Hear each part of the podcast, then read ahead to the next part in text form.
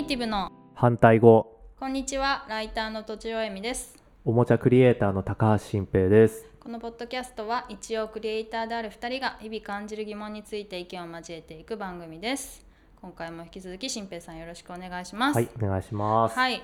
えっ、とね私がね自分の価値のアピール法がね分かんなくて、はい自己紹介が結構苦手で、はいい。新平さんどうしてんのかななんて思ったんですけど、はいやまず自己紹介は、うん。まあ、僕その大学時代落ち研だったんですけど そ それなんか簡単に言うと高校までまああのずっといじめられ人生みたいな感じで、はい。あのまあ、暗くて性格も、はい。全然友達もいないし何も喋れないみたいな感じで, はい。で大学行ったら不良全員いなくなるからここでデビューだみたいな感じで、はいはい。まああのイケてるやつになってモテたいと。どうしてもモテたい。そうだ女の子にモテたかったモテたんですか？かったんですよ本当に。まあモテてないし女子とも会話できないですから、うんうんでそれで選んだのがお笑いだと、うん。まあ当時お笑いブームみたいなのもあったから。あでそういう人を笑わせられるようになりたいっていうかひょうきんになりたいと思って落ち研入ったんですね、ーそれまでお笑い好きだったわけじゃないんですか？好きは好きでした。あのうんうん。ボキャブラ世代みたいな、あああのボキャブラ天国ね。ボキャブラ天国とか見てたから、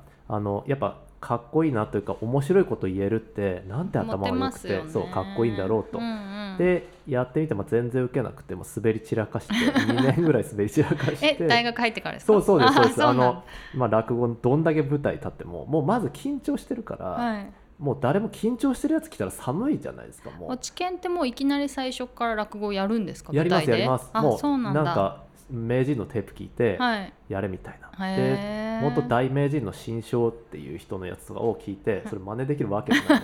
新章ってこうひょうきん系なんで、まあ、簡単に言うと。あそうなんだでまあ、僕で言ったらもう本当に眼鏡で、まあ、なんかガリ弁でみたいな人前で喋れなくて、はいそれがはい新章って聞いて、はい丸暗記して行ってガチガチ震えながら やってでなんかお客さんも本当に痛々しくてどうしたらいいんだみたいな。でむしろかわいそうみたいな。そうですねもうむしろかわいそう。でそれ2年ぐらいやってすごい。でその後にメンタルすごいそれもそうそうですね。でその後にですね僕がまあようやくクスクスみたいに笑われ始めたのがうんやっぱりなんかこうかわいそうな目にあったエピソードを言うみたいな。ああ自虐？いわゆる自虐 だったんですよ。そしたらやっぱりこのなりとかはい。見た目の貧相さみたいなのが生きてきてなんかすごいクスクスみたいになったんですよ、ね、でこれだと思って。えそれっていわゆる枕ってことですか、あま枕です。枕もそうだしあーうんうん。あの本編とかもうん。今までってなんかもう元気いっぱいイコールお笑いみたいに思ってたからそれまでが。なんかもう「なんでだよ!」みたいなのも元気よく言って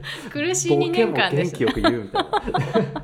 でそれがなんか普通にボソボソ言うとこのようにあーボソボソ言った方がウケるみたいになってきなてでそれでなんか分かってきたんですよ。なんとなく素のままでうん。僕って面白い部分があるのかもしれないと、うんうん。今まで超つまんない人間だと思ってたけど、うんうん。そもそも見た目がなんかこういうちょっと弱々しいもよく考えたら面白いかもしれないしそそういうことが分かってきて、はいはい。でそこからなんかそういうなんていうか自分の弱点とか、はい。ドジ話みたいなことをの言うことが多分自然に上手くなったんですよね。それでなんとなく最近ってその自己開示が割とうまいタイプだよねとかってはい。言われることもあるんですけど、はいなんか多分そんな感じで弱みから話すのが嫌嫌味じゃなくなんかできるようにななってるほどるんだとね思うんですよ。なんかそれが言ったら謙遜になっちゃう人もいるじゃないですか。あはいはいはいはいはいね。うん、確だからあの なんか多分それがこの見た目とかひ弱さも本当に今だとう運がいいとしか思えなくなってきてそう。で神様がくださったみたいな。くださったと思ったんです。なんかあるインタビューで、はい。僕は対談のインタビューで、はい。すごいイケメンのまあできるビジネスマンのある方とはい。対談するってなったんですよ。ででお互いにやっぱり大病した経験があるみたいになって、でまああのライターの女性の方も聞き役で聞いてて、うんうん。でお相手の方が、まあ、それでちょっと本当に倒れて意識が不明になって、うんうん。結構生死があって医者に言われてみたいな感じででもその女性の方も結構悲壮感漂ってはあ大変でしたねみたいな感じでうんうん。なんですけど、でまあ、その後僕が、まあ、結構同様の1年半倒れて寝たきりになった話をしたら、まあ、もう本当にもう半割れでくすもう笑いはこう で？ここらえきれないみたいな感じなんでその女性。なんでひどくない？まさしくその時に僕は思ったんですよ。これ得だなとあー美味しいなと。イケメンはそうなんじゃないかみたいなって思逆にね。ったほどであでなんかそれがなんか今やっぱりあの運よくまあこれ価値のアピールと違うかもしれないんだけどなんなんでしょうね。懐に入るって感じなんですかね。まあでも受けるってことですよね。だからなんか僕起業して1年目ってはい。それでもやっぱり頑張んなきゃと思って、うん。僕のアイデアはなんかすアイデア力はなんかすごいからぐらいのことを言って、うんうん企画をいっぱい考えてるみたいに言ってたけど、うんうんそんなの誰も聞きたくもないわけですよ。ねなんだこいつみたいな。だけどあの今は僕はこれが苦手でみたいうん。な話の方がうん。話したいことなんです、ビジネス。相手もそうだし、会った人と仕事の話をするなら、はい。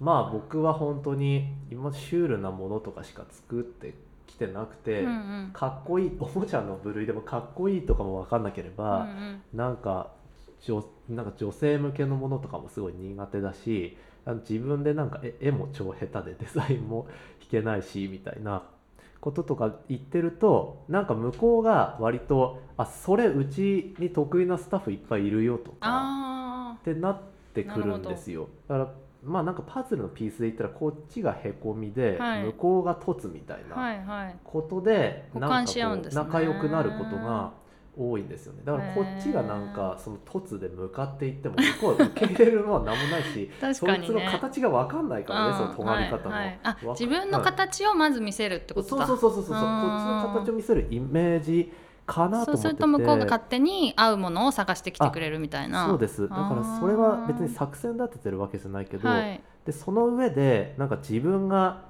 もう完全に自分のえ言ったらなんかもう歪んだぐらいのこだわりで、うんうん。たださっきの民芸スタジアムとかもそんなもんもんだと思うんですよ。なんか、うん。うんなんだこれはみたいな。だけど自分の中ではもうあのもうこれ以上ないくらい自分は面白いに突き詰めてるからそれをいくらでも話せたりとか、はい。あとさらに言うと別に作ったものじゃなくてもよくて趣味の話でもなんか超絶やってることの話ってもうそれだけで価値だと思ってて、はい僕はあのアプリゲームの「にゃんこ大戦争」っていうゲームがあるんですけど あのそそうそれお子さんもしかしたらやったことあるかもしれないですけどそれを僕5年以上1日も欠かさずやってるんですよ。まだ欠かしてないんですか？はい。すごい。そうですね。で日本で一人でしょ？日本っていうか世界で一人でしょ？うねわかんない。いやもっとマニアいると思いますけい。どね？そのぐらいやってて、うん。でその話ってもう 別に価値かわかんないけど僕そのゲームから学んだことめちゃくちゃあるんですよね。うん。いろんなゲームやるよりもこのゲームがなぜ5年続いてるかっていうことを突き詰めるだけであゲームの作り方とか UI の作り方とかはい。ってすごい学べるんですよ、はい。いろいろかじるよりも。なんかそれでにゃんこ大戦争のことを誰も理解できないのに夢中で話したりとか してるとあれこいつなんか？みたいな。本当です信用に足るんじゃないかって思われることもあるような気がするんですよね、えーまずでも一歩目で何かをやりすぎてるって時点で、うん結構うん。覚えてもらえますもんね、うん。そのなんか第一ハードルクリアみたいなところありますよね。だからまあやりみんなにだから何かをやりすぎろっていうほどでもないけど、うん。うんそれが一つ僕のんなんかまあまあまあいやアピール法というか話し話しやすいことですよね。ね。んか好きなことをは話すとか、いはいはいはい。あの嫌いなことやなんか苦手なことを話すとかってやってるうちになんかすり合ってくるというかうん。だからアピールっていうよりはまあすり合わせとか仲良くなるなんか作業で。ああとやっぱ僕よく人にすぐ話すのが僕焼き鳥屋が好きで。焼き鳥屋好きなんですよ。で焼き鳥屋にめちゃめちゃ人を誘うんですよ。誘い込んで、はい。そこで話すことによってまあなんか仲良くなれるかなれないかみたいな、うんうん、自分のフィールドに、そうですね。ホームに。そう焼き鳥超好きなんですけど、まあ言ったら焼き鳥屋って別に綺麗なお店でもなければ高いもんでもないしカウンターに座ってとか、うん。4人でもなんかわけわかんない席に座らされてみたいな。で鳥がうまいとかここは当たりで外れだみたいな。と言ってる中でへー。なんかまあ会話するというかどね。だからアピそう確かにね私もでもポッドキャストの番組をうん。やりすぎているので、うん。それを結構うん。あの全然関係ないライター仕事の時に言うと、うん。刺さる人人っていうかもうえそうなんですかってびっくりする人はびっくりしてくれますね、うん。ただそこであんまり語りはしないんですけど、うん。であとスルー人もスルーする人もいますよね、うんはいはいはい。つまりポッドキャえあふーんみたいな。いや しようみたいな。いやこれ全くそうで だからその魚を捕まえる網みたいなもんだと思ってるんですよ僕あはーサイズが合うか合わないかそうだからこれをなんか民芸品のゲームとか、はいあとなんかわけわかんない商品とかっていう、うんうん。そういう形の網をうん。なんか張っておくことで、はい。そう引っかかる人をなんか探してるようなうん。イメージだと思ってるんですね。なるほどね。そういう意識でなんか物を作ったり、はい。文章を書いたりすることがすごく増えて、はい。特に会社を辞めた後にですかね、はいはい。なんかともちろん物はヒットさせなきゃいけないんですけどそれはあの他のパートナーの人と一緒に作るのは、うん。全力でそれを目指すとして、うん。自分が作りたいまああのなんですかアウトプットというか、まあ、作りたいものに関してはもうそういう運命の相手を釣るためのものを作るな意識は多い。流された時ってどうしますか、あそれですか、うん、あでも流された時やっぱ傷つくんで、はい。その人はなんかもうこれやっぱなんか自分興味ないのかなみたいな。でも別に深追いはしないしあって感じしないしないです。まあ、うんまあ合わなかっただけだねって感じですかね。あそうですそうです。うんあでもやっぱりあからさまに本当にあって、うん、でもそれがだんだんとやっぱり傷つきづらくはなってきたというか、はいはいだって全員が全ての人が分かるわけがないし、はい。だからただそのこの間話したその鳩時計とかも、うんもうはみたいな人の方が多いわけですよ。あそう思います。今までない商品だからね。うん、そうですね、はいだけどそういうものほどうん感動する人がもう本当に感動して、もうなんかすっごい仲良くなるんですよね。その方がやっぱり価値がなんかおしなべて「ああいいですね。いい感じで今っぽいですね」とかってなっててもね、うん。そんなそんなだから そんなことないだろうみたまにだから人間ストーリーのたまにとんでもない熱い人がとんでもない長文メールとかを送ってきたり。民芸好きな人がいるって感じですか？うんそれともゲ,、まあゲそのゲームのファン？ですよねその場合は。でもっと自分はこうもっとここをこうしたらって細かい話とかを送ってきたりして別にその人は友達になるなんないは別なんですけど、はいはい。やっぱりまあそういう人があの来るっていうのは、うんうん。もう自分がのこだわりでものを作って、それを網としてなんかこう世に投げておくみたいなんことで友達って見つかるのかなというなるほどね。それもアピール法といえばその一つかなそうですよね。うん。私自分のでもささっきの話ちょっと戻りますけど、うん。こう自虐ネタを見つけた方がいいんですかね。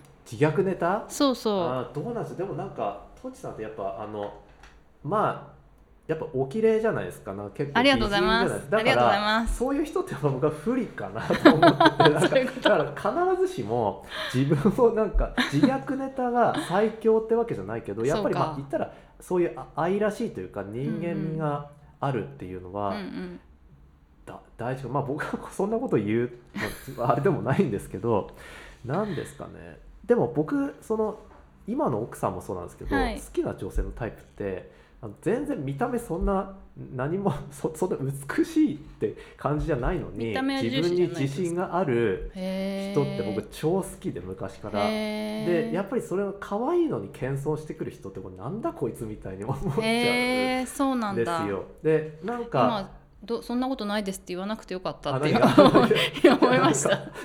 うん、そう なんかいやだから本当にいや別にそんな言ったらギャグキャラみたいな感じなのに私は本当になんかモテてうん。綺麗だとか言ってくる女性って、うん。すごい僕はもう話しやすいしなんか結構好きで、えなんか男だったら嫌じゃないいですか？男性？あ、うん。そう男性だとそこがねまた聞かなくなってくるんですよ難しい。ってやっぱ違うんですよね。でも女子ってやっぱ別にギャグキャラとか、うん。自分の弱みを言うとかってうん男に比べたらそこってやっぱりなかなかねちょっと難しいですかね。あーですよねじゃあでも偏愛やっぱじゃあ偏愛系で攻めますかね、ポッドキャストをちょっと変態チックに大好きなんですけどみたいな。それは一ついいいと思います。でなんかあの根拠のない自信を 見せてくるとかっていうのは僕はやっぱすごい好えきですよね。ー、私それ超超苦手ですだからねなんか例えばですけど自信例えば私はその絵本を作ってるとか、うん。まあ何でもイラストでもいいんですけどそれがなんか私は本当にすごいすごいのできたみたいなことを言ってきてあと見せられたらそうでもなかったとかの時の好感度は僕は超高い えダメな方がいいんやだ逆になんか面そ白い。れが私なんて本当に、うん。本当にダメですって言って見たもの本当にダメだったらちょっとなんかあでもなんかそれが超自分で自信持ってる人って僕すごいーギャップが可愛いみたいな。すっごいいいですね。そうなんだ、うんでやっぱでき超すごいもの作ってるのに謙遜する人もやっぱりちょっとなんか確かにね。心開いてない感じが。心開いなるほどね、うん。確かに。心開いてる感か、はいはい。そうそうですね、うん。だからへやっぱ変なことに変 やっぱり偏愛に対して自信持ってるっていう恋かいいか愛はいいかもしれない。いいはい。すね。すごいいいヒントをいただきました、うんうん。はい。じゃあこん今日はこんな感じでね。はい。はい、以上とちおえみと高橋新平でした。